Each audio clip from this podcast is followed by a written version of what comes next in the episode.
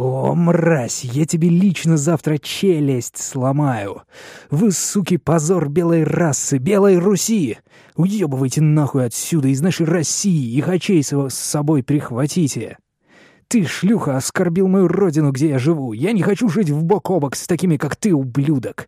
Готовьтесь к бою, мрази. 1488». Пользователь сети ВКонтакте другому пользователю сети ВКонтакте, открытому гею. Хроники Чижевского, выпуск номер 9. Поехали.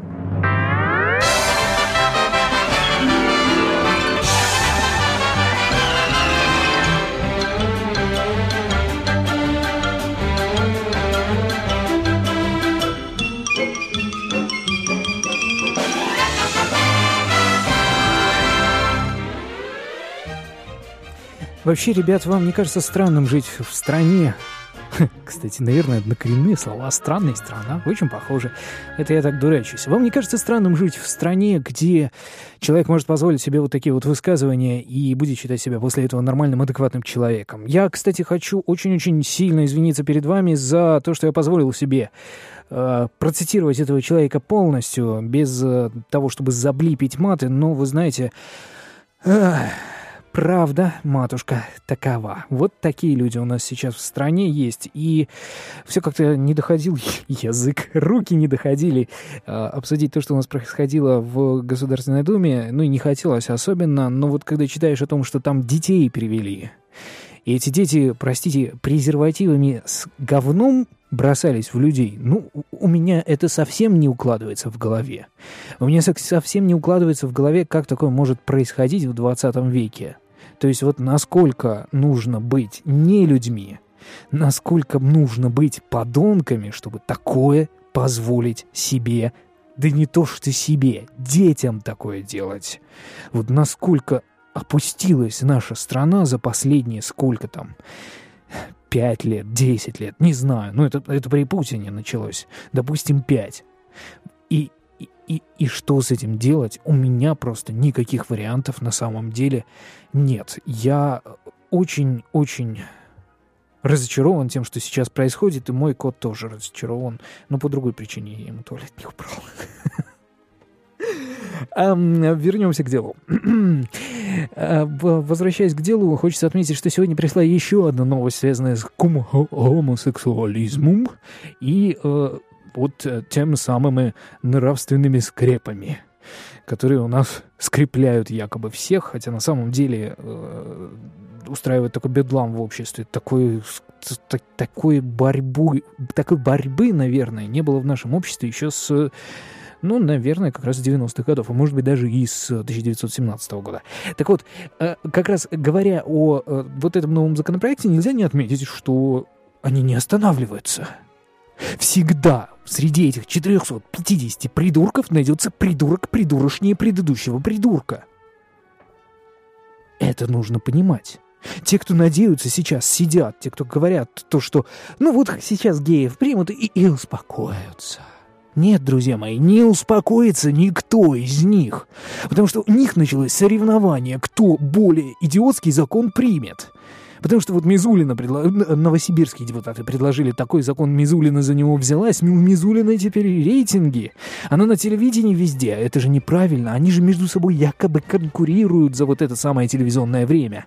Им нужно привлечь как можно больше внимания сегодня. Это главная цель наших депутатов Государственной Думы привлечь как можно больше внимания.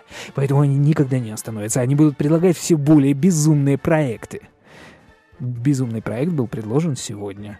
Сделать как там, советы по морали или советы по нравственности, которые будут у нас телевизор контролировать. Не, не телевизор, СМИ вообще. Ну вот что это такое? Все, свободы слова никакой. Попробуйте только сказать что-то, что презервативами нужно пользоваться. Вас тут же прикроют, на вас кучу заявлений в э, прокуратуру подадут. И вы знаете, осознавая вот сегодня вот то, что я осознал, что у них началось социалистическое соревнование, по сути, друзья мои, я понимаю, что они на этом не остановятся. И я понимаю, что велика вероятность того, что следующая Государственная Дума будет продолжать традиции этого созыва и будет, соответственно, еще более безумные законы принимать, пока не сожгут, как Рейхстаг. И вот тогда-то заживем. Тогда заживем, друзья мои. По поводу «Заживем». Сегодня я как раз ощутил на себе вкус жизни, вел дебаты.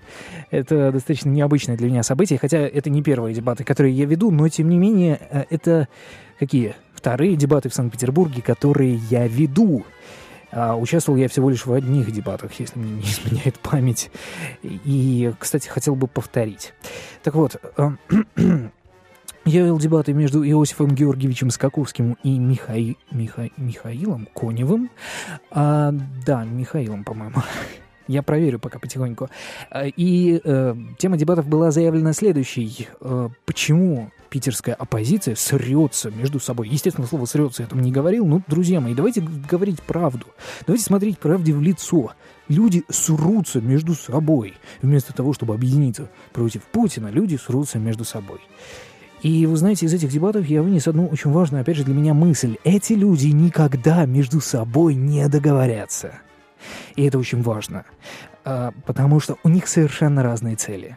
Люди, которые молодые, которые бойкие, которые хотят вот прям сейчас изменений кардинальных, радикальных, это, это классическая, на самом деле, проблема отцов и детей.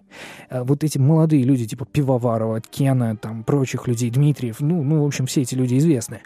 А все, вся вот эта вот молодая, демократы, они хотят, они считают, да, что если мы сегодня сместим Путина, то завтра будет все хорошо. А, в то же время старшее поколение с ними не соглашается. Старшее поколение указывает на то, что необходимо э, возрождать духовные скрепы, друзья мои. На то, что необходимо... Культура должна быть в обществе. Вот я цитирую прямо сейчас э, Иосиф. То ли... Мяу. Мяу. Маркус тоже хочет вам что-то сказать, но боюсь, что вы его не поймете.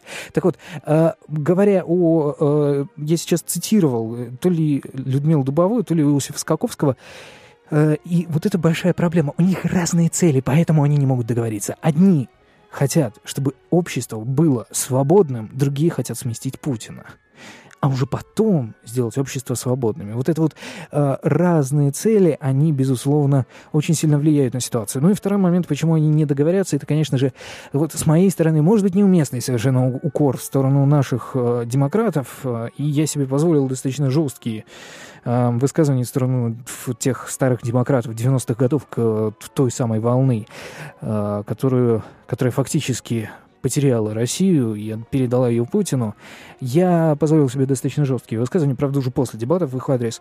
Э, абсолютно корректные, не пугайтесь. Но, тем не менее, вот это э, важное понимание, когда мы говорим о свободе слова, такой термин, как культура для этих демократов, выросших еще в Советском Союзе, термин культура поведения становится гораздо важнее, чем свобода слова.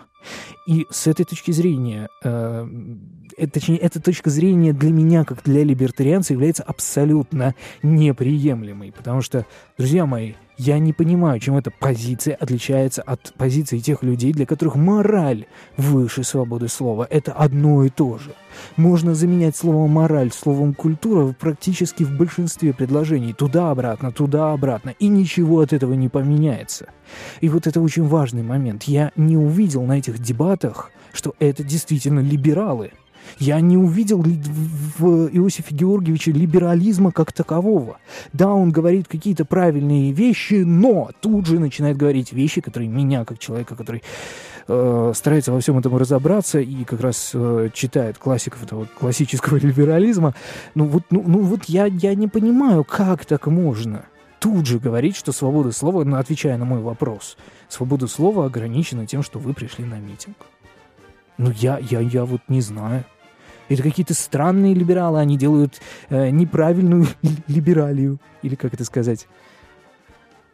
Как это правильно сказать? Не знаю. Э, либерастию. Вот, да, точно, либерастию.